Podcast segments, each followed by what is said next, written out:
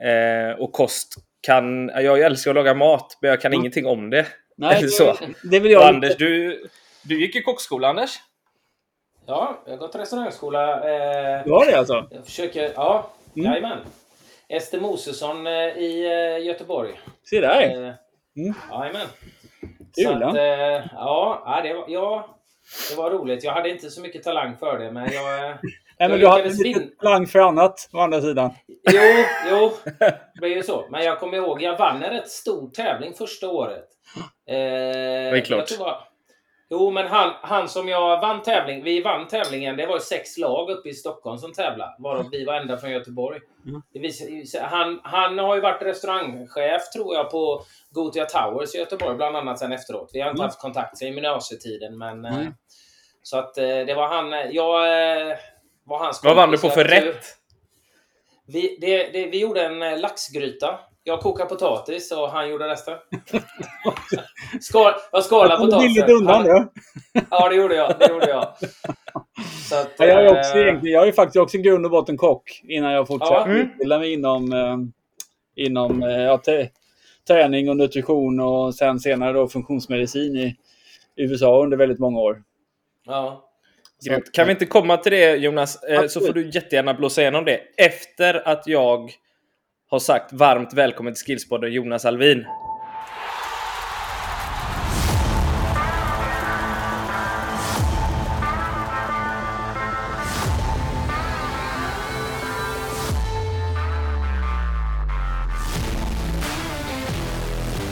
Nu är vi igång. Ja, Varmt välkommen Jonas. Det, går, det är snabba puckar i den här podden eh, ibland. Jonas. Nej, men jättekul att få vara, vara med så man kan bidra lite med den nutritionella biten och min erfarenhet av att eh, jobba mycket med eh, idrottare. Mm. Och det, det ska ju sägas att du... Det här är också ett ämne, återigen, som jag och Anders är... Ska vi använda ordet begränsade i, eller? Det är oerhört begränsat skulle jag vilja kunna säga. Det ska bli väldigt intressant att Ja. och, och lyssna och få ta del av någonting som är en stor del eh, av en idrottares liv. Mm. Absolut. Och du vi fick ju tips av eh, en annan framtida gäst faktiskt. Mm. På, som nu är på Photon Sports i Adam Stighäll. Ja. Eh, som, ni, som du känner lite grann va? Också. Ja, Eller har jobbat med i alla fall. ja, precis. Han var ju extremt nöjd med de tipsen och den hjälpen han hade fått av dig. Ja, han, Eh, har- han, han betraktade har dig nästan som en mer- gud. Ja, han, han har väl fått lite mer energi och kanske lite mer förståelse för att vi, vi alla är ju faktiskt ganska olika. Även om vi faktiskt har en slags artegen mat vi alla borde äta så finns det lite olika förutsättningar. Mm. Och jag tror att man har varit ganska dålig på att se det inom vet du, idrotten. Mm. Eh, Utan, och framförallt lag, lag i idrotten så har ju lite mer begränsad förmåga och kunskap att kanske individ an, an, passa på ett annat sätt som, eh, som Mm. inte enskilda idrottare har samma problem med. Nej. Men, Och det eh, tänker, kosten är väl lika individuellt anpassad egentligen som all annan träning? Ja, men det det, det, det är nu. Och det, jag tror att man vad, vad väldigt många, eller min ska säga, kliniska erfarenhet är att många eh, har inte problem att motivera sig med att träna eller spela eller vad det nu är man liksom håll, håller på med. Men återhämtning och kost är ju en begränsad del man inte, oftast inte är lika intresserad av. Och man har begränsad kunskap om den. Mm. Och, eh, och eh, sen lägger man gärna eh, sin hälsa i någon annans händer. Man har någon som säger ät det här, gör det här och sådär. Men man, man testar egentligen aldrig någonting. Och om du inte testar så vet du ju inte å andra sidan. Och jag kan ju gå in djupare och testa. Jag kan testa ditt DNA så ser jag om du har anlag för inflammation eller sämre återhämtning och så vidare. Och Då har du det, då kan du kanske inte träna på samma hårda sätt och du kanske ska äta en annan kost som gör att du får mer byggstenar för att kunna återhämta dig och så vidare. Mm. Folk sover inte när de borde sova, man äter på fel tidpunkter, när man äter när magen inte är gjord för att ta i, i vad emot mat och så vidare. Och Mm. allt det där påverkar prestationen på lång sikt. Mm. Och, och det som jag brukar säga ibland att det är inte så svårt att ta VM-guld eller ett SM-guld en gång. Men om man vill vara med i matchen under väldigt många år, då måste man ju tänka till. Och det har ju säkert ni liksom erfarenhet av bägge två. Framförallt du Anders, liksom, att vill man hålla på under många år så märker man ju plötsligt att man vissa grejer får man börja ta tag i som man kanske inte gjorde förr. Och, och det Ja, finns... Ja, och det finns en slags för- fördröjningssystem i, i våran kropp så att vi, vi när vi är unga så händer det inte så mycket. Vi kan missköta oss ganska rejält och sånt. Vi har en ganska bra backup, ett ganska eh, anabolt hormonellt system och magen är inte så förstörd. Men ju äldre det går så märker man att man klarar inte riktigt av och, och så äter man ju inte de byggstenarna som man är gjord för att liksom äta. Nej. Ja, det jag ofta tänker på att jag menar, är man till exempel i det här fallet då varit fotbollsspelare i, i heter mångt och mycket så är det ju leder, senor, ligament och ben och sånt som slits otroligt mycket mer än väldigt mycket annat. För ni har, ni, i alla bollsporter så vet man ju aldrig vad bollen är. Man får ju bara för, för, förhålla sig till den och så får man ju vara stark nog att kunna liksom vara ute efter den situationen. Men om man då inte äter mat som innehåller de byggstenarna som vi är varit gjorda för, då kan vi ju inte riktigt förvänta oss heller att, att eh, vi ska kunna återhämta oss på ett speci- specifikt eh, eller, eller då ett speciellt bra sätt. Nej. Hur, eh, om vi ska, bara innan vi går in på alla de här eh, underbara detaljerna. v- Vad började din resa? Du är ju kock från början har vi ju Mm. diskuterat lite. Ja, precis. Jag startade där. Jag har alltid varit grymt intresserad av liksom, äkta mat. Mm. Och sen så tog väl det mig egentligen eh, vidare mycket ut i världen. Jag jobbade utomlands under många år. Sen har ett, ett träningsintresse alltid funnits kanske och sen växte upp mer och mer och så utbildade jag mig mer inom det. Och sen läste jag basmedicin och jag läste nutrition och jag läste till personlig tränare en gång och sen läste jag vidare på Stack elittränarutbildning nere i heter det, Ronneby. Och sen så eh, läste jag i USA då inom funktionsmedicin för jag insåg egentligen att herregud, folk, eh, alltså det går ju inte att träna folk för de går ju bara sönder. De, Mm. de lever ju på fel mat. Och Mm. då bestämde jag för att satsa mer på den biten och kunna förklara för folk vad som händer om ni äter fel mat på, på lång sikt. Mm. Så det var där jag egentligen Finns- startade. Jag fattar. Gedigen bakgrund och en ganska bra plattform att stå på då när du jobbar med det du gör idag. Absolut. säga. Absolut, jättebra. Ehm, vad, skulle, vad skulle du säga är det största, eller den största tabben som de, de, de flesta unga idrottare gör? Vad det gäller mat. Jag tror att man, är, man tar det som kommer framför en, en, en, ens mun. Man har ganska stort eh, tilltro på socker och säger att bara man får käka lite kolhydrater och socker, det kan vara bars och energidrycker så ska kroppen svara. Eh, och det är ju en sanning med modifikation. Jag, jag är ju så pass gammal att när jag åkte ett, första gången jag åkte ett Vasalopp så fanns det bara blåbärssoppa, vatten, buljong och bulle. Och idag så tror jag inte ens, jo, blåbärssoppan finns väl kvar så, i och med att det tillhör Hoppas jag Vasalopp. verkligen. Men, men det andra är ju mer eller mindre borta och utbytt mot bara sportdryck och, och Mm. gels. Och jag ser ju baksidan på det nu efter ganska många år, vad som händer med idrottares magar och tänder och energinivåer, ofta sjuk, ont i, återhämta sig sämre, problem med muskler, leder och så vidare. Just det. Och så att den tilltron till socker, den tror jag är lite eh, kraftigt överdriven om jag ska säga så. För att vi, det, vi funkar inte på det sättet. Behöver kroppen socker då? Ja, den behöver ju i, i form av ett glukos, men det är ju också den, det är ju ett glukos och fett som, som vi använder som en vet du, energikälla. Och tre måltider mat om dagen för en vanlig människa räcker till att lagra in de här 100, 600 till 800 gram vet du, glukos som vi har i våran vet du, muskulatur. Och det ska ju räcka till 90 till 120 minuters arbete. Sen behöver vi Mm. För att fylla på. Och då är socker ganska vet bra, men då ska det vara en sockerart som kroppen kan absorbera och inga kemiska sockerarter. Så då bör man ju fylla på med vet du, glu- glukos och kanske inte så mycket kemiska sockerarter, för det måste levern konvertera. Och det tar väldigt Okej. mycket energi. Okej. Det, det som jag tror folk missar mest det är ju salterna. Alltså man får i sig för helt enkelt för lite bra vet du, salter. Så att, okay. Och det leder ofta till rätt mycket kramper och sådana här saker också. Vad är, vad är exempel på några bra salter? Ja, men vi, måste liksom... oss, vi, vi, måste få i oss natrium, kalium och magnesium. Det är våra liksom, viktigaste. Och de är alla involverade i en muskelkontraktion och en muskelavslappning. Så får mm. vi inte i oss dem, då kan vi ju inte liksom spänna den i alla fall. Då spelar det ingen roll hur mycket socker du har fyllt, fyllt på med, för du kan ju inte använda det. Så att eh, jag har ett dokument sen jag kan mm, skicka till lite grann, ett dokument som jag ger till eh, mina idrottare där man skriver lite mer om de här sakerna.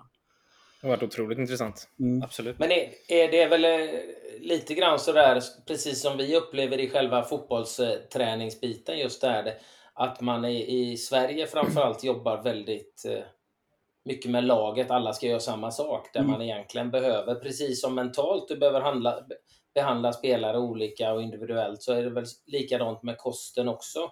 Tänker jag. Det är väl det största problemet det, ja. dels och att man i ung ålder då man inte har den kunskapen och kanske inte får den hjälpen. Det, då sätter man ju fram och man sätter ju fram samma kost, samma mat till alla 25 i en trupp liksom. Och, och förväntar sig då att det ska passa alla. Jag vet, jag vet när jag spelade i England så gjorde vi något så kallat, det här är ju många, många år sedan då, vi snackar 20 år sedan. Ja, det är, gjorde, ja, det är länge sedan. Men du vet jag att vi gjorde ett svetttest. Ja. Och det var hela seniortruppen och hela ak akademin där i England. Och de kom tillbaka så var det sex stycken av oss som eh, hade blivit utvalda som svettades mer salt. Ja.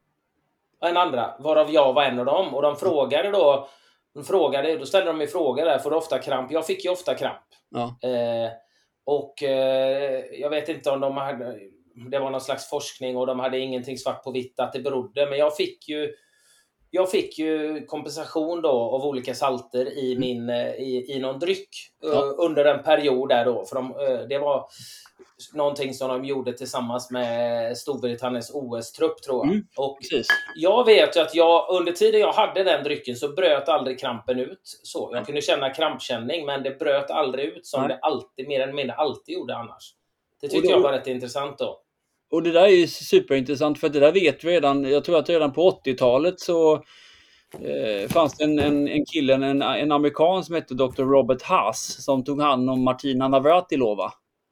Och hon var ju ofta sjuk och fick de här liksom problemen. Hon, han upptäckte att hon hade ett ganska högt individuellt salt BNBH. Och när han ökade den så vart hon aldrig mer sjuk.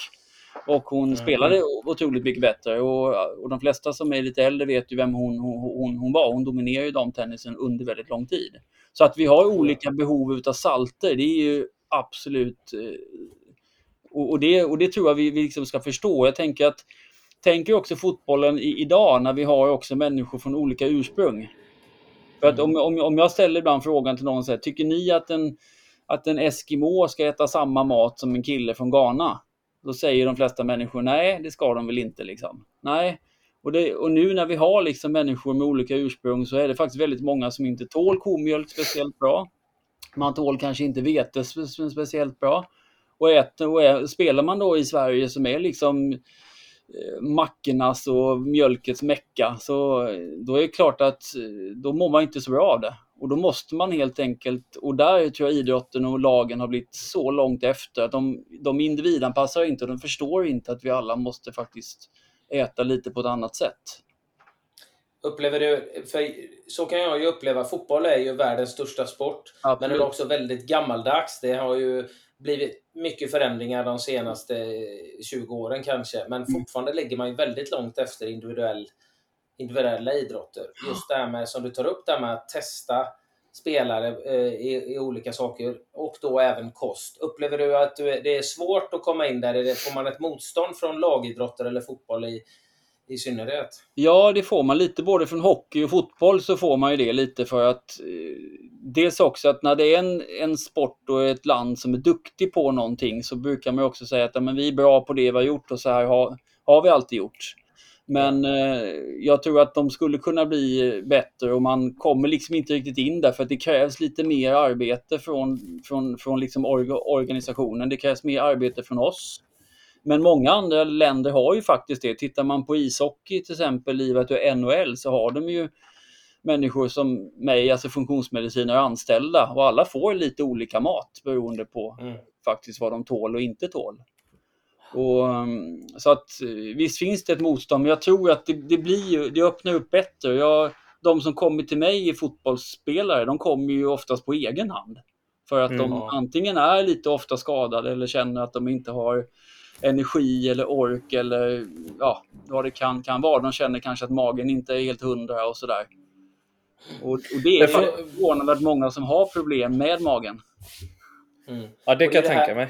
Men det är ju det här vi pratar om även i individuell träning som vi just att ja. det kommer inte det kommer ju spelare själva som känner att de har ett behov av olika saker. Ja. Det, det, kommer inte från klubbarna själva att de tar tag i det, vilket vi kanske strävar efter att få en förändring och förbättring i. Just när det gäller individuell träning, när det gäller mental träning, när det gäller eh, kost och så vidare också. Då. Mm. Att, att det, det är spelarna själva och det är spelare själva som kanske dels har en, en, en bra ekonomi så att de har, har möjlighet att söka upp sådana eh, möjligheter.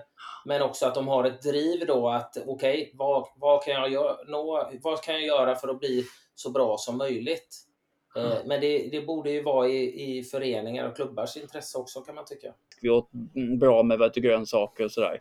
Och vi åt på ganska regelbundna tider och då tror jag inte att det var så stort problem som det är. Men idag också så det som jag också kan vända mig lite mot är att jag tycker att varje spelare i sig borde ta ett större liksom, ansvar. Man kan inte bara man måste faktiskt lära sig att laga lite mat om man inte kan det. Man måste lära sig några få saker som gör att du kan liksom återhämta dig på ett bra sätt och ett effektivt sätt. Och jag har ganska enkla tips på det för man kan göra och har man då inte kanske kunskapen att laga det så finns det faktiskt människor man kan få det köpt av. Och många har ju faktiskt en ekonomi också att kunna köpa saker fall, fall de vill. Mm. Men det är några saker man måste liksom kunna, tänker jag. Och jag tror att organisationerna skulle kunna gå in i det här lite bättre och bara liksom lyfta upp liksom nutritionsfrågan på en, på en högre status. För den har inte så hög status idag inom idrotten. Man satsar mer på att man har par snygga fotbollsskor än att köpa ordentligt eh, och koka ordentlig mat. Någon, ja, precis. Eller koka Men det... en buljong. Mm. Men då kommer vi in på, du, du nämner någonting där som jag tycker är intressant. För dels du säger att eh, man kan laga mat själv och man kan lära sig så. Jag tänker på det här med mat. Hur viktigt är det att man börjar, liksom att man har den kunskapen i tidig ålder och får i sig rätt mat? Liksom. Eh, för ja, vi pratar ju om personer som börjar träna väldigt, väldigt tidigt ja. och, och, kanske är drivna väldigt tidigt och då är ju kosten en viktig del av det. Eh, är, är det, det. Jag antar att det är aldrig för sent att börja äta bra, bra och rätt såklart, men gör det mycket skada om man inte äter rätt och har den kunskapen tidigt? Ja, alltså jag skulle nog faktiskt säga det, för om, om man är ung så ska man tänka på att du, du växer ju hormonellt fram till du är ungefär 18 och då ska ju kroppen både ha energi, det du äter ska ju kunna göra att du liksom eh, växer på längden, bildar mer muskler, går i, i, i, i genom puberteten och så vidare. Samtidigt ska du också ha energi för att träna och göra av med den eh, energin. Så där blir det naturligtvis då ännu viktigare. Och mm. eh, så att och där är också föräldrar har ju dessvärre ett större ansvar där när man har barn, om vi pratar barn nu kanske 10, 12 år och 15, 16, för de, de, de kan inte. Och, där, och då skickar ju ofta föräldrarna med, för föräldrarna kanske inte är så duktiga på att laga mat heller. Men det nej, är nej. jätte, jag skulle säga att det är super vet du, viktigt att redan i ung ålder få barnen att förstå att man måste ta med sig ett mellanmål som är mat och inte en bar eller en energidryck eller sådana här saker. För det ger dessvärre ingen energi. Det ger upp som en sol och ner som en pannkaka och sen åker man blodsockerrally hela dagen. Men om vi, det, om vi bara binder samman ekonomin lite i det snabbt bara, eh, så går det väl inte en rät linje mellan bra mat och dyr mat? Nej. Eller? Du, du kan ju käka bra mat som Absolut. är... Och jag skulle säga att du kan äta... Du skulle kunna egentligen få en billigare matnota idag på om du lärde dig att laga lite enkla mat som använder mer linser, mer bönor, mer grönsaker Och sen kan man dra, dra ner lite på köttet och du, blanda ihop kött, fisk med andra grönsaker, linser och så vidare. Så får man ju otroligt näringstät mat. Ja, är synd. Ja, nej, jag får ställa undan grillen tror jag. Fan Jonas, det här blir inget bra alls tycker jag. allting för dig Marcus, tyvärr. Jaha. Mark, Marcus undrar annars, är det någonting som man kan äta i ungdomsåren för att eh, hjälpa till med tillväxt, typ längd och sånt? Ja, men alltså det, det, det, det jag tror man ska vara noga med att äta, det är att du får i dig ordentligt med vet du, proteiner, både från kött, fisk och ägg, men även vegetabilier då, som, där det finns även proteiner också, som linser, bönor, broccoli, brysselkål, blomkål och så vidare. Eh, man ska se till när man äter grönsaker att äta mycket mer eh, lite mer grönsaker med mer densitet i, alltså lite mer tuggmotstånd och inte så väldigt mycket av bara sallad, tomat och gurka. Utan eh, lära sig att äta mer utav dem. Eh, soppor brukar vara ett ganska bra energi. Att det, när man kokar soppor så får man ut väldigt mycket näring på liten del. Eh, blodpudding. En, eh, en bättre blodpudding är ju otroligt näringstätt och ger väldigt, väldigt mycket energi för vad det, ungdomar. Sen Här sticker jag ut hakan och säger väldigt gott också. Ja, jag säga. absolut. Det är o- o- otroligt otroligt gott. Och, och kan man få det med liksom vitkål och med potatis och lingon och liksom äpplen och sånt till så är det ju en otroligt fin vet du, rätt. Fan, man ska bli Ja, hungrig jag- mitt i poddavsnittet Jonas. Ja. Jag, jag, sa, jag sa det halvt på skämt, halvt på allvar. För jag tycker Ja, det är li- lite intressant. Vi i vår familj, Marcus och jag, är ju bröder och vi är ju inte långa. Och det, jag har ju en son som är 12 som fyller 13 i höst här och han pratar ju, han vill ju väldigt tydligt bli läng, längre. Ja. Eh, och det hoppas jag också att han blir, blir längre. Men jag, så att jag vet inte ärligt, påverkar det med, med vad man äter alltså? Det är det som jag tror man ska titta lite på. Att om barn, jag vet att sjukvården använder att om barn stannar i växten så brukar man utreda dem för celiaki. Det vill säga att de har in en, eh, en allergi mot eh, vad heter vete och vad heter gluten. Och, eh, det, och jag tror att man, den kategorin mat när det gäller väldigt mycket pasta, väldigt mycket bröd, tror jag man ska hålla ner lite grann. För det är inte nämligen samma vete så, och, som vi en gång åt, utan det är väldigt annorlunda. Och det, är en, det vet vi att vi kan titta på när någon stannar i, i, i, i växten. Det andra är att man kan stanna i växten om du får i dig för lite energi generellt. Så att, tänk dig att din kropp har ju inte möjlighet att göra allting samtidigt om den inte får tillräckligt mycket med byggstenar. Så då kommer den att börja prioritera. Och det är det jag tror man också måste förstå, att lever då barnen på lite snabbmat här och där och man äter lite bara så man liksom allt där, den infon de får från sociala medier som är rätt mycket fel och en sanning med modifikation och sådär, man lyfter saker ur sitt sammanhang. Då får man inte tillräckligt mycket med energi totalt sett. Men jag har också sett barn som äter extremt mycket bra mat som har föräldrar som lagar mycket bra mat eller att de själva tycker faktiskt om mat och inte tycker om så mycket annan mat. Och de har inte samma problem. Så jag, jag ser någonstans en så här två olika läger som liksom någonstans börjar gå åt varsitt håll. Och det gillar inte riktigt jag. jag. Jag tror att det är så lätt att ta tillbaka ägandeskapet över kosten om vi också vågar säga nej till, till skräpmat och Mm. mycket förpackad mat. Hur ser, hur ser du på, för det, det är intressant att du nämner sociala medier, det har vi pratat mycket om innan i, i många olika sammanhang egentligen. Att, att en spelare väljer att gå utomlands tidigt till exempel för att man kan tycka att det är lite häftigt att lägga upp i sina sociala kanaler att man har signat för någon klubb och sådär utan att det kanske ger en jättemycket framtidshopp eller så egentligen. Mm. Men det är ju mycket PTs, kostrådgivare eller som utger sig från att vara det, eller för att vara det i sociala medier eh, som ger tips eh, högt och lågt i vad man ska äta, vad man ska eh, strunta i, vad som är livsfarligt. Aspartam till exempel som är en sån het potatis som alla tycker är livsfarligt. Vissa tycker att det spelar ingen roll. Mm. Är inte det ett problem med hela liksom kostsnacket? Jo, och det är och, och, och det är ett jätteproblem generellt tror jag, hela den här, allt inom liksom idrottsrörelsen gen, generellt sett att men det, det som är det stora problemet anser jag, det är att de flesta har inte den stora kunskapen kring hur en cell funkar. För Nej. om du förstår hur en cell cell fungerar, hur energi bildas, så är det för mig omöjligt att inte förstå vad man borde äta. För Mm. att, eh, och vi, det som gör med de här kemiska ämnena som vi mer eller mindre uppfinner, tänk så att vi människan har ju aldrig utsatts för sådana här grejer någonsin, så vi är mitt inne i ett stort försök av, och vi kanske om 30 år kommer att säga, kommer ni ihåg alla stackars fotbollsspelare där på 2020-talet som liksom åt den här maten och eh, de, det, det vart aldrig någonting utav dem och så vidare och så vidare. Och, Mm. Men man, när man lyfter saker ur sitt sammanhang, det vill säga om vi talar nu om att man ska få i sig sin magnesium eller sitt eh, liksom, vitamin Q10 eller om det är liksom eh, och många pratar nutrienter, har jag fått i mina proteiner, mina mineraler? Vi borde istället prata, har jag, fått, har jag ätit fisk tre gånger den, den här veckan? Alltså, Har jag ätit torsk, lax och har jag käkat blom, vad, vad du, musslor en gång? Har jag käkat blodpudding en gång? Det är bättre att vi tänker i de termerna snarare än att vi tänker att har jag fått i mig min, min magnesium. Sen är magnesium Mm. naturligtvis en mineral som är extremt viktig och går man torrt på den så kan det påverka 350 olika pro, biokemiska processer i oss.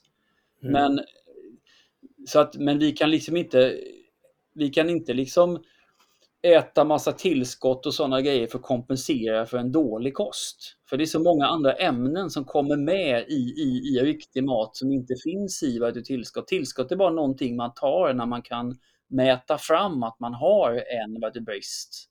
Så när jag screenar folk här, då ser jag vad de har för vad du brister. Då kan jag se att du behöver mer av de här och de här.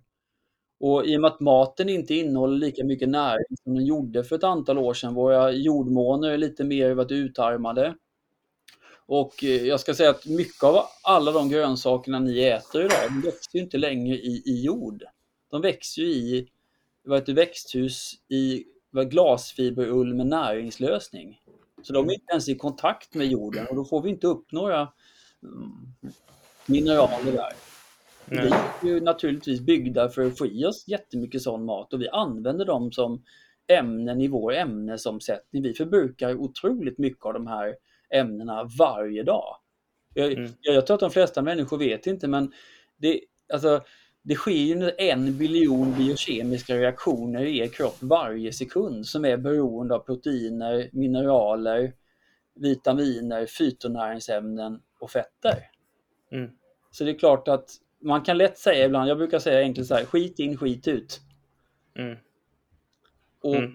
på långa loppet så sker det här. Jag tror att det är väldigt många unga spelare som har en talang. Och skulle de få mer individanpassade råd när det gäller träning. För att jag menar, ni, jag tänker så här, ni tänker ju som jag gör säkert att om en person inte kanske tål hög belastning så mycket för att man har lite olika genetiska anlag för det, då kan man ju träna honom bara lite mindre, men han kan ju bli precis, precis minst lika bra. Det är bara att man får Mm. ta lite mer. Och då skulle jag ju samma person, skulle jag tänka, okej då ska den personen äta mer mat som ger honom byggstenar för återhämtning och för läkning och mindre mat av det som skapar inflammation. Då kan Mm. man ju kompensera. Och, och, och liksom alla som testar på sig själv, liksom, jag kan ju se, jag är över 50 år liksom, så att, men jag har liksom inte ont i kroppen, inte ont i, i, i vad heter några leder, jag vaknar inte stel, jag får aldrig kramp. Jag är, och, men jag äter nog en artegen mat anpassad efter mig. Sex Mm. dagar av sju liksom. Mm. Just det. Och, och, Vad, vad äter du till frukost då? Nej, men jag kan nog äta gärna mat. Jag gillar gärna Ja. mat. Jag tror man ska äta mat. Jag kan ofta jag kan dricka en buljong till frukost. Jag kan eh, käka lite grönsaker. kanske. Jag kan käka gårdagens mat. Jag kan äta liksom gröt någon gång. Och, men eh, jag undviker väldigt mycket mjölk och jag undviker i stort sett väldigt mycket bröd. Och, och ska jag äta bröd så äter jag bara surdegsbröd. Och det är inte så jävla många bagerier som bakar riktigt bra su- surdegsbröd. Så att då blir det liksom mindre utav den varianten. Mm. Så att, eh, och, Jag fattar. och sen, ja, och för jag tänkte så här, för mig är ju bröd, jag tror att ifall du frågar liksom Kalle 12 år, vad är bröd? Så kanske han säger hönökaka eller polarkaka eller någonting. Men för mig är ju inte det bröd, det är en slags kemisk produkt som har så lite att göra med med bröd som det bara går. Men ett, ett riktigt mm. bröd som bakas på kulturspannmål och surdegsjäst, det kan vara väldigt bra för oss för att den, den fermenteringsprocessen i ett bröd gör att den blir mer tillgänglig för oss. Mm. Och De flesta människor vet ju att de får ju ont i magen om vi käkar liksom hönekaka. Men, men jag tror Anders att den hönekakan du och jag åt när vi var små, den bakas ju inte på samma sätt längre. Som Nej, för hönekaka fick man ju varje dag hemma när man Absolut. växte upp. Ju. Men, men det, man ju liksom, det är inte samma bröd längre. Det är, Nej. Och de här, hö, de här ultraprocessade maten som vi mycket äter idag, den är inte anpassningsbar för vår kropp.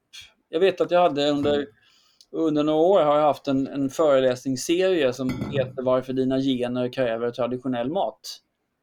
Och, och, det är så att våra gener är ju anpassade för en viss typ av mat och så mycket som maten har förändrats de sista 40 åren har den inte förändrats på 40 000 år. Och det, det är klart att du som idrottsman som har dina gener och så tror du att du bara ska kunna stoppa i dig vad som helst och så ska det bara kroppen fortsätta svara.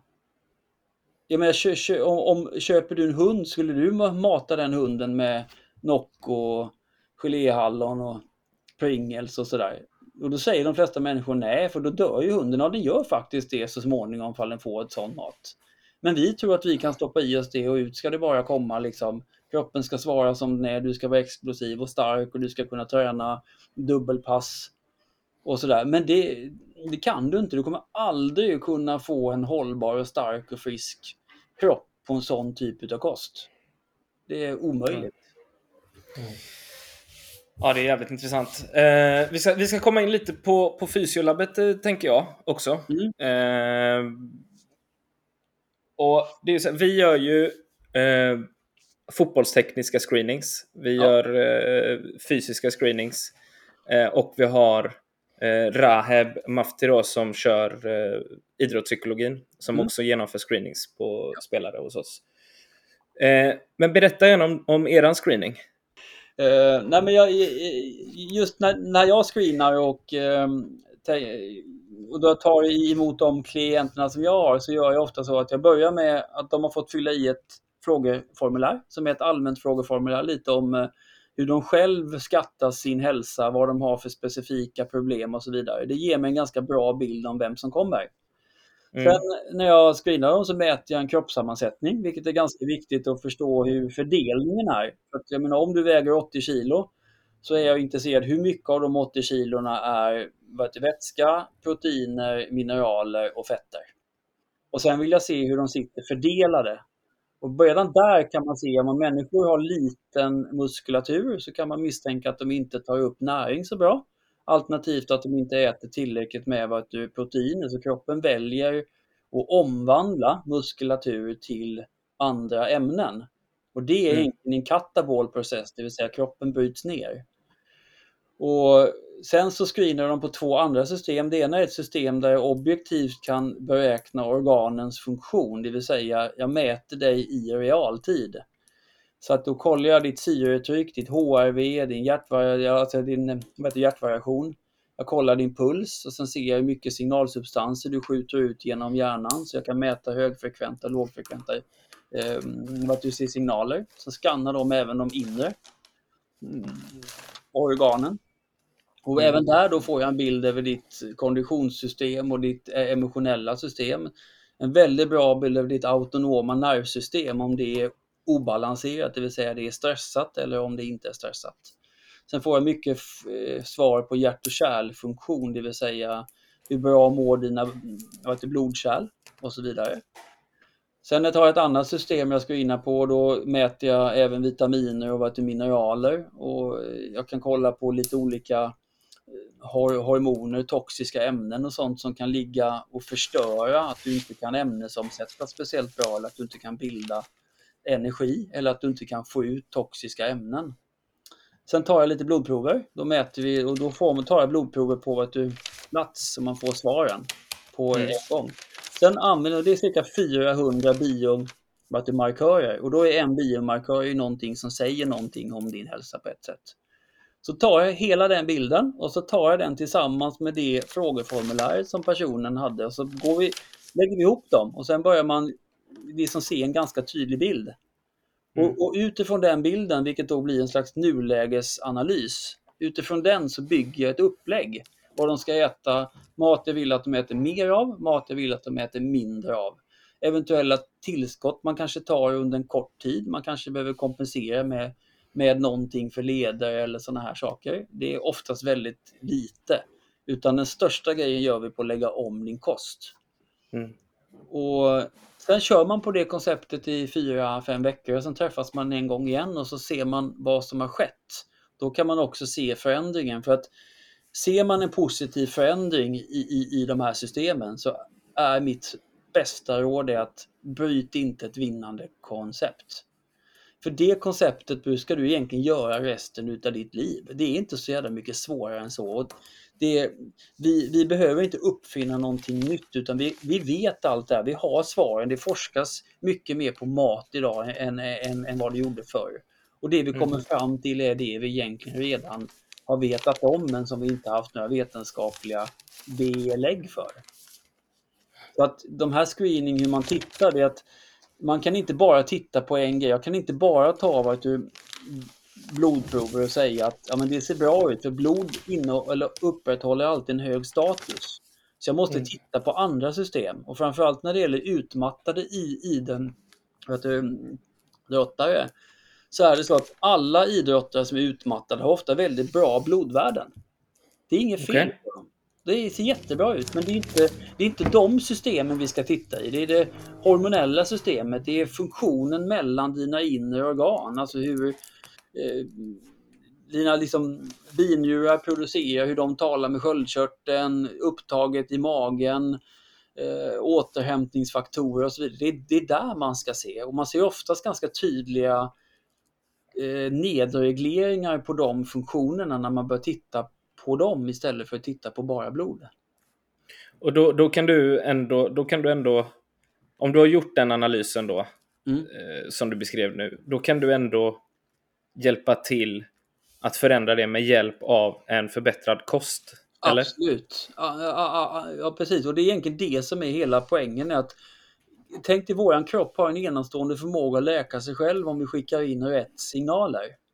Mm. Sen behöver man skicka in andra tester sen så har jag ju tillgång till över 250 olika tester jag kan skicka till labb över hela världen. Där vi Mm. kollar på specifika saker. Det finns ju labb som är specia- specialiserade på födoämnesintoleranser, det vill säga inte någon form av allergi utan en, en, ett ämne som du är kanske intolerant mot. Du tål det men du tål det inte så stora mängder.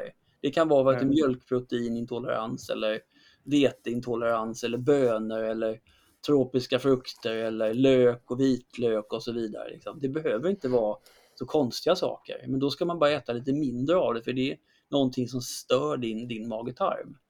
Och Mm. stör du mage-tarm och den blir lite vad du in-inflammerad, då har du ett mycket sämre näringsupptag. Mm. Och då spelar det ingen roll om du äter hängmörad hjort ifrån Sörmland eller om du äter gott. dansk pölse liksom. Det, du tar inte upp det i alla fall. Nej, jag fattar. Så, att, Jag eh, fattar.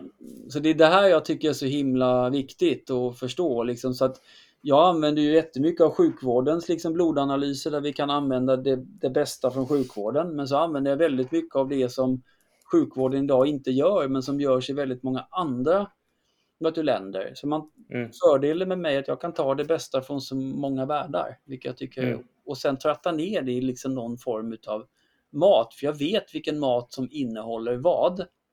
Och, och då är det bättre att man ökar den typen utav du, mat. Och det behöver inte vara dyrt det här. Det, det är inte dyrt. Jag menar, folk lägger massor med pengar på, på mat. Men smågodis är ju, är ju faktiskt dyrare per kilo än vad, vad du linser är. Mm. Så jag tycker inte man kan riktigt säga att, att maten är så dyr idag. Utan vi, jag tror att vi ska börja tänka om och lära oss att laga lite annat. Väl sagt. Har du några frågor Anders? Du ser lite fundersam ut. Eller håller du på att analysera allting som Jonas har sagt nu? Försöker Mm, ta in lite. det? Nej, jag tycker bara det är intressant att lyssna för en gångs skull. Jag brukar Tänk prata så alla mycket. Så dina tacos som du har käkat genom åren. Där kom den! Där kom den! Man kan ju bra Ja. tacos också Jonas va? Ja, absolut. Det är, det är faktiskt skillnad. Jag Eh. brukar säga att tacos är otroligt bra om man faktiskt har en annan variation i. Men om man bara använder burkmajs och färdiga såser och, och tacochips så blir det ju inte den bästa. Tacochips är inte så mycket. Eh, burkmajs, eh, ja. det, det, det, det är det. Men... Eh, och variation kanske är, är dålig också. Men avokado, riktig avokado. Ja, det ska man göra. Eh, inte, Guacamole. någon, inte någon guacamole-röra utan det, nej, nej, gud, svär du här inne. Den ska göras. Hur gör du din guacamole? Ja. Eh, Du känner mig Äh, så väl. Anders? Du Ja. känner mig så väl så du vet att jag gör den inte utan det gör min fru. Exakt, så ja. Det var Och precis gör- det svaret. Det är en av de bästa guacamole som jag har varit med Men det, den görs på riktigt riktigt fin eh, avokado så det är inga, inga bös liksom. Så, Och samma fråga till dig då Jonas som ändå har, har kockbakgrunden. Hur jag gör Hur min- gör du din... Ja, jag, precis. har, jag har avokado. Jag har Ja. rödlök. Jag har i spiskummin. Jag har vitlök. Och så har jag lite hackat tomatkött i. Och så har jag koriander. Färsk. Och sen lite, lite olivolja. Och så Okej. mosar jag bara ihop det. Jag kör inte med så mycket stavmix utan jag mosar så det blir lite fastare konsistens. Så, Mosa med en gaffel, ja. Samma här. absolut. Det är, det, det är mitt jobb i guacamolen, det är att mosa. Ja. och äta. En sak som funkar rätt bra annars det är om man skickar ner avokadon i typ en plastpåse så mosar man med händerna på utsidan. Ja, det brukar också absolut. funka rätt eh, smidigt faktiskt.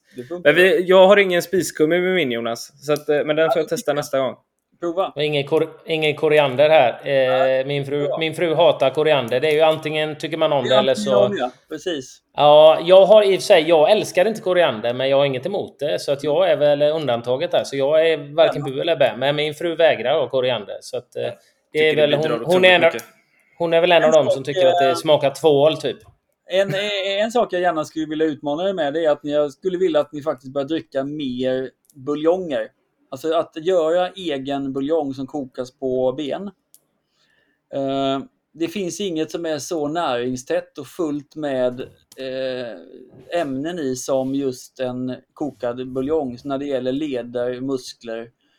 Och de idrottare som jag har satt på det här under väldigt många år, man kan säga efter 4 till 8 veckor så upplever de väldigt sällan någon form av stelhet i, i att du, muskulaturen, väldigt sällan kramper, väldigt sällan träningsvärk. Och det är inte så konstigt i sig, för när du kokar ben, du kokar leder, du kokar kött och du kokar fascia som finns i själva, så innehåller de egentligen alla ämnena som vi är du, uppbyggda. Och när vi kokar någonting väldigt länge så gör värmen när vi kokar att du spjälkar upp de här långa proteinerna till mindre. Och då kallas de för vad heter, peptider och då kan, vi, då kan kroppen ta upp de peptiderna och det är egentligen bara mindre aminosyror som sitter ihop på ett specifikt sätt. Och de fungerar lite som signalbärare i oss, så de vet vart de ska i kroppen. Det är som en taxibil med en given adresslapp. Mm. Och, eh, och då får vi mängd av de här byggstenarna och då kan kroppen använda dem och bygga ihop själv. Så om du sliter på dina muskler så efter träningspass så har du egentligen slitit sönder de här muskelfibrerna och då måste de reparera sig. Och då gör de inte det med att du trycker in en, en påse chips efter det och får massa transfett eller du får massa godis. Men du måste, trycker du in egentligen de här systemen så återhämtar du dig väldigt, väldigt snabbt och framförallt så får du inte så mycket problem med lederna.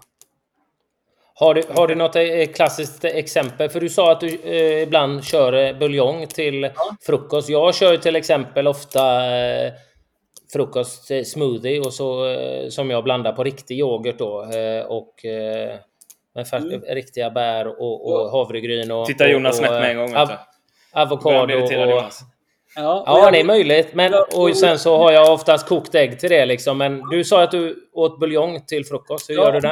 man säger så, jag, jag har inget emot en, en, en smoothie sådär, men om man gör den på mest bär, frukter och yoghurt så blir det för mig nästan som en dessert. För att yoghurt i sig innehåller rätt mycket laktos, ungefär cirka 60% är ju laktossocker. Och, men skulle du istället göra en smoothie på bara grönsaker, det vill säga du kan använda äpple, eh, selleri, gurka, ingefära, citron, eh, spinat, tomater, morötter i så blir den också väldigt, väldigt god. Du kan ha rätt mycket koriander i och sådär så blir den fantastisk och då får du egentligen mycket mer antioxidanter i. Sen kan du äta bär vid sidan om och äta kokt ägg eller äta en köttbit eller vad du, vad du vill liksom äta. Men kombinationen, vi säger att en extremt bra kombination efter återhämtning eller som ett mellanmål eller frukost eller efter träning, det är buljong och en mixad grön drink. Och de kan ni få i recepten av mig och så kan ni lägga upp det på någon vad ni vill. Lägga Jättegärna.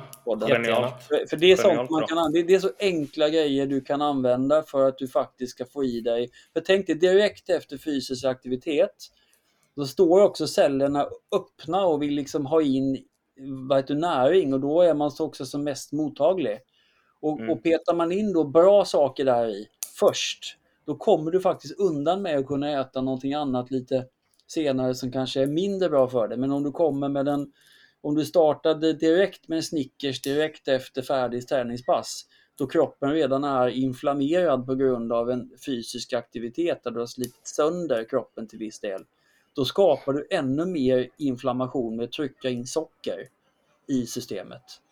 Men mm. du kan gärna göra det senare, men jag ser hellre ofta så blir man inte så sugen på någonting när man dricker lite buljong och mixar en grön drink efter träning. Då går man hem och duschar, dricker vatten. Sen är man faktiskt mer sugen på en vanlig mat. Men om du sen skulle vara sugen på, på något sött så välj hellre då bär och frukter och sådana saker än att du väljer någonting annat. Och det här är ju svårt för jag känner ju ingen som inte gillar socker. Men jag tror att vi måste begränsa sockerintaget om vi vill få fungerande leder och muskler och framförallt också en hjärna som funkar. Mm. Just det. Mm. Hur, det är det här med buljong, för jag tänker en sak för många handlar ju om eh, tid. att stå och koka en buljong. Mm. Nej, men jag tycker bara, jag ville bara fråga, köper du någon gång färdig buljong? Ja, nu, nu har jag ju, jo, jag har några gånger, det finns till exempel i USA när man är där så finns det frysta buljonger att köpa. Alltså äkta mm. buljonger som, är bara, som säljs fryst i och med att annars så jäser ju buljonger och blir ganska fort liksom, dåliga. Men mm. hemma, hemma i Sverige, jag, jag har en kille som hjälper mig som kokar buljonger så jag säljer det här fryst på, mm. på, ja, på veterinärkliniken. Och det är det mm. enliters förpackningar med fryst buljong som är färdig, reducerad och klar. Där oxen kokar i 12 timmar och kycklingen kokar i 7 timmar. Och då mm. får man ut alla, så när den är kall då är den ju alldeles geléig och väldigt tjock. Och det är, det är de här geléiga ämnena, det är de som vi är uppbyggda av.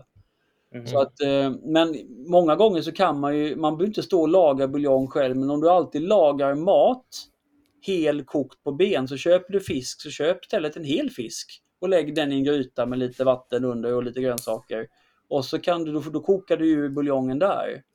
Mm. Kör du en hel kyckling i ugnen istället för kycklingfiléer så får du ju även ut ämnena från hela kycklingen för den släpper ju rätt mycket vätska och då tar den ju med sig de här buljongerna. Så äter man mat helkokt på ben då får man i stort sett lite buljong i sig varje dag. Eller de byggstenarna som finns i. Så att det är det jag tror också när vi gick ifrån den här helkokta maten då det bara fanns att köpa hel kyckling och det inte fanns kycklingfilé ja, då åt man ju alltid den typ av maten kokt eller tillagad på visst sätt. Idag när vi hamnar i det här filéträsket som naturligtvis är jättegott men eh, själva näringen sitter ju inte i, i, i själva muskeln, den sitter ju i det som är runt omkring. Mm. Så då får vi inte i oss den liksom och det där är ju det är ingen fara att göra det i en vecka när man är på semester eller någonting men jag talar ju om saker över tid, alltså dos och tid. Det vi gör bra under lång tid ger ett bra resultat det vi gör dåligt under lång tid kommer ge ett sämre resultat. Mm. Så att jag tror att man, och det är aldrig för sent som man säger, det är aldrig för sent att börja äta bra, bra mat. Jag tror att det är, det är en förutsättning, för jag tänker också att, tänk att vi äter ju inte bra mat för vi ska hålla oss friska och sådär skadefria, utan vi, vi ska ju äta en bra mat för det är en, det är liksom en fundamental sak för att ha friska celler och friska celler gör att du faktiskt lever länge. Och jag mm. vill ju att alla när man är 65, jag vill att man ska kunna spela fotboll med sina barnbarn och inte sitta med en käpp och vara en enväldig domare. Mm. Och, jag, mm. och vi är gjorda liksom för ett rörelse och, och långt in på liksom äldre dagar. Jag har ju en man mm. som går här hos mig som är över 70, han springer fortfarande maraton. Och han, och, och han oh, springer herregud. fortfarande maraton på strax över fyra timmar. Mm. Och, och han sa till mig, vet, sista, nej men jag äter någon, li- lite banan, jag äter lite eh, russin och dricker vatten och så tar jag en salttablett. För det har jag gjort i Mm. alla år. Det gjorde jag redan på 60-talet när jag sprang min, min första. Och sen Mm. har vi alla andra vet, som bara trycker energibars och gels och de är så, vet, och de, och de stannar och kissar ju längs vägen så det bara står härliga till och kissar vi så kissar vi ut salterna. Och Mm. då får vi kramp och då får vi liksom en obalans i, i, i vätsketillförseln mellan cellerna. Just det. Så det här är liksom viktigt att förstå liksom, att vi behöver inte göra saker. Jag tror att vi ska bara, vi ska inte göra det så komplicerat men mycket i den här branschen, man vill ju också göra saker komplicerade för då kan man ju alltid liksom hålla människor lite oroliga. Och så vill man Ja. testa på nya saker hela tiden. Men man behöver inte göra det. Det funkar jättebra med att äta bra mat. Och man kommer jättelångt på det. Jag brukar säga att det är först efter 20 till 25 timmars träning i veckan som man har ett ökat behov av att sätta till rätt mycket tillskott. Mm. Men innan dess, så de flesta människor tränar inte så jättemycket. Nej. Nej, det har vi också varit inne lite på innan. Ja. Faktiskt. Utbilda hellre än att skrämma. Kanske ja, men, eh, ja, men, och, det är det jag tror. Liksom, för jag tror att om man får kunskap om hur man själv funkar och hur Mm. kroppen funkar så har man väldigt mycket lättare att ta eh, bättre beslut. Mm. För, för att förstå du att den här maten är bra för mig och att jag ska göra det så länge jag har en aktiv karriär och du ska äta mer utav den. Då är det, förstår du det, då gör du det. Men om du inte förstår det, då förstår man inte varför man ska göra det och då är det lätt att liksom, ja men jag, eh, den här fotbollsspelaren han, är ju, han dricker ju en, en vad det, energidryck. Nej men det gör han inte, han är sponsrad av en, en, en energidryck. Det är en jättestor skillnad. Och, och, eh, och det är så den här branschen funkar, att man går in och så låter man folk liksom använda de här. Och så, men tittar man på vad saker och ting innehåller, alltså vänd och kolla på innehållsförteckningen. Alltså det kan ju vara upp under 40 olika saker i en energikaka. Ehm, Men det är klart att de flesta människor kan ju inte det här utan de tror ju att man kan köpa sig till någonting sådär. Men jag, jag, alltså Ja. jag sitter ju och ser baksidan av det här hela tiden. Jag ser ju de som inte orkar och de som inte som dricker enorma mängder. Jag, jag, jag, sa, du kommer ju inte dö av att käka och dricka en energidryck en gång. Men gör man det väldigt mycket så brukar de människorna tendera att få huvudvärk, problem med magen, de har ingen energi och, och de får liksom nästan lite migränaktiga symptom. Och, Mm. och, och många av de här ämnena som kroppen inte tål, om man äter ämnen vi inte tål, då kommer kroppen att behöva avgifta dem. Och då kommer den att ta andra ämnen för att bryta ner de här. Och då stjäl vi helt enkelt vitaminer, mineraler och andra biokemiska molekyler från vårt fungerande system för att ta hand om någonting vi inte tål. Just det. Mm. Så, så du, du, är ju, he- du är ju hela tiden i en nedbrytande process istället för en uppbyggande. Ja, jag fattar. Jag Sen, fattar. sen är det så här, en, en sak vi inte har talat om men som vi kan bara prata om kort, det är ju sömn. Och Mm. tänk att sover vi inte från klockan halv tio, tio, då får vi inte de här tillväxthormoner som kroppen skjuter ut fem stycken i 90 minuters pulser. Det är olika hormoner som skjuts ut vid olika tidpunkter. Och lägger man sig senare så kommer kroppen inte att förskjuta de här systemet framåt utan du helt enkelt missar dem. Och de här hormonerna som kroppen skjuter ut, de gör ju olika saker under natten som att bilda nya enzymer för matsmältningen och reparera skadade cellmembran. Du ska städa cellerna från gamla proteiner och skräp och detoxa och avgifta oss. Och får vi inte de signalerna, för de, de skickas inte ut så länge du är, du är vaken, då, då kan vi heller inte återhämta oss och då, om vi inte återhämtar oss då kan vi heller inte träna hårt. Nej. Och likaså äter vi för sent då, det vill säga att vi äter mat klockan nio på mm, kvällen, då har vi inga enzymer för att spjälka den maten så den ligger gärna kvar i matsmältningssystemet för tarmen har ju gått och lagt sig. Så att då, då tvingar man att starta upp det här systemet och det vill helst inte våran kropp. För då klarar den inte av att göra de andra sakerna. Men det, det, finns ju länder där de äter väldigt mycket senare än vad vi gör, tänker jag. Hur fungerar ja. det? Deras kroppar annorlunda, eller hur, Nej, hur tänker man ja, Det är så kul att du säger det, för jag får den där frågan ibland att ja, men italienarna äter klockan 10 på kvällen och spanjorerna också. Ja. Ja. Men, ja, det gör de nu, men de har samma problem som vi har. Men de gjorde faktiskt inte det förr. Utan förr så Nej. gick man i regel upp, jobbade ganska tidigt när det var svalt. Man åt en liten mindre frukost, sen hade man med sig sin lunch. Sen tog man faktiskt en ganska stor siesta från 12-1 på dagen fram till klockan 5. Sen åt man en middag vid 5, halv 6 och sen gick man och jobbade till 8. Och sen åt man inget mer, så man åt egentligen sitt sista mål klockan 5, 6 som vi också borde börjat göra. Men samhället ser inte ut så idag utan vi liksom så att vi, det är svårare att navigera i det här systemet men hur vi än vänder och vrider på det så kan vi inte gå emot vår, vår kropp och hur vi funkar. Vi måste istället mm. anpassa oss med den. Och, och går vi med den så brukar det bli ganska enkelt. Går vi mot den så blir det som ett maraton i lätt motvind. Mm. Eh, så att hur vi än vänder och vrider på det så att man ser att italienare har idag lika mycket problem med hjärt och kärlsjukdomar och övervikt och ballongmage och allt vad man nu eh, råkar ut för. Men det hade de inte riktigt förr, men det hade inte vi förr heller. Nej. Det, är en bra, det är en bra metafor för två killar som inte älskar att springa, Jonas. Ett, ett maraton i lätt motvind, det låter fan katastrofalt. Nej, alltså. det, det, det, ja, jag vill ha vindstilla och nedförsbacke, annars ja, rör jag det. Gärna på två ja. hjul också, det hade varit kanon. Alltså. Ja. Mm. Nej, fruktansvärt intressant. Jonas, eh, programtiden är slut. Vi vill tacka enormt mycket för att du ville vara med. Sjukt intressant. Mm. Eh, ja, stort tack. Så får vi se om vi kan hitta på någonting tillsammans framöver. Eh, ja, I centret. Jag, men jag gör så att jag skickar dig några dokument så kan ni ju antingen lägga upp dem någonstans eller var ni har den så kan man... Eller, Absolut, superintressant. Ja. Och, Gärna de här recepten du pratar om också. Det tänker jag kan vara intressant att lägga upp också, eller? Ja, Absolut. Jag tror säkert att folk är intresserade av vad... Jag kan lägga upp lite recept eller skicka med lite recept på lite bull, bull buljonger och så lite olika vad heter, mat så kan ni få lä lägga upp det. Skitschysst. Vi hittar säkert något eh, sätt att samarbeta på längre fram. Och för er som vill ha hjälp med eh, kost och, och, alla de här sakerna som vi har pratat om idag, kontakta gärna Jonas på, på fysiolabbet.se. Eh, är det enklast att nå det där eh, kanske? Absolut, där och så, ja. så, så, finns min mail där. Ja, precis. Men jag, jag, jag, jag, tycker lite som ni, det är mer, bättre mat och bättre träning åt folket. Mm, absolut. Korrekt. Bra slutord Jonas. Stort tack för idag. Tack själv. Ja, tack, tack så jättemycket Jonas.